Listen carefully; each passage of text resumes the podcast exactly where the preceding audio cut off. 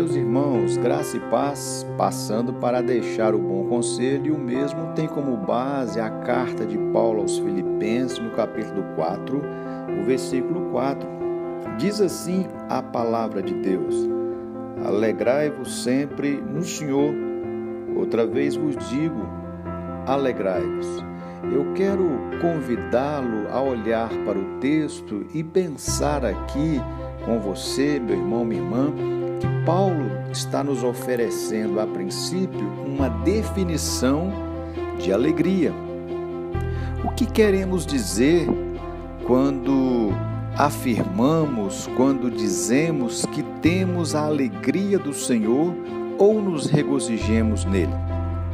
A alegria é uma certeza interior de que tudo está bem com o Senhor é uma confiança interior de que Deus tem todas as coisas sob controle. A alegria é sobrenatural. Não é algo que um cristão possa desenvolver emocionalmente. É uma característica que só o Espírito Santo pode produzir, conforme afirmou Paulo na sua carta aos Gálatas, no capítulo 5 onde ele afirma ali que um dos frutos sobrenaturais do Espírito é a alegria. A alegria é uma virtude cristã, enquanto a felicidade é a virtude do mundo. A felicidade é inteiramente externa, é circunstancial. A felicidade depende das coisas que temos ou adquirimos, seja poder, prestígio ou posse.